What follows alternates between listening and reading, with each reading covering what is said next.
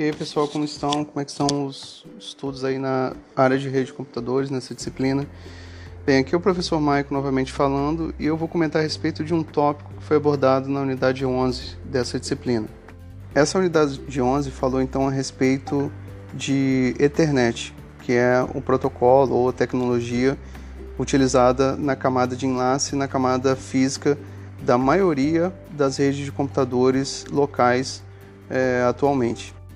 Então, basicamente, se você chega na sua empresa e você está utilizando um computador que é cabeado, ou seja, que está utilizando uma rede cabeada, é muito provável, né, eu diria até com quase cem por cento de, de certeza, de que aquele da tecnologia que está sendo utilizada ali para poder realizar essa transmissão de dados da camada de enlace, da camada física, é, pertencem, são utilizados ali o protocolo Ethernet.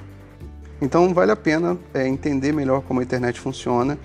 A gente tem que a internet é utilizada para redes locais sim, mas no ambiente de C P D, onde é necessária interconexão entre servidores, entre equipamentos de armazenamento, também é utilizado o padrão Ethernet é, com é, larguras de banda que, que chegam até mais de chegam em torno de dez gigabits por segundo.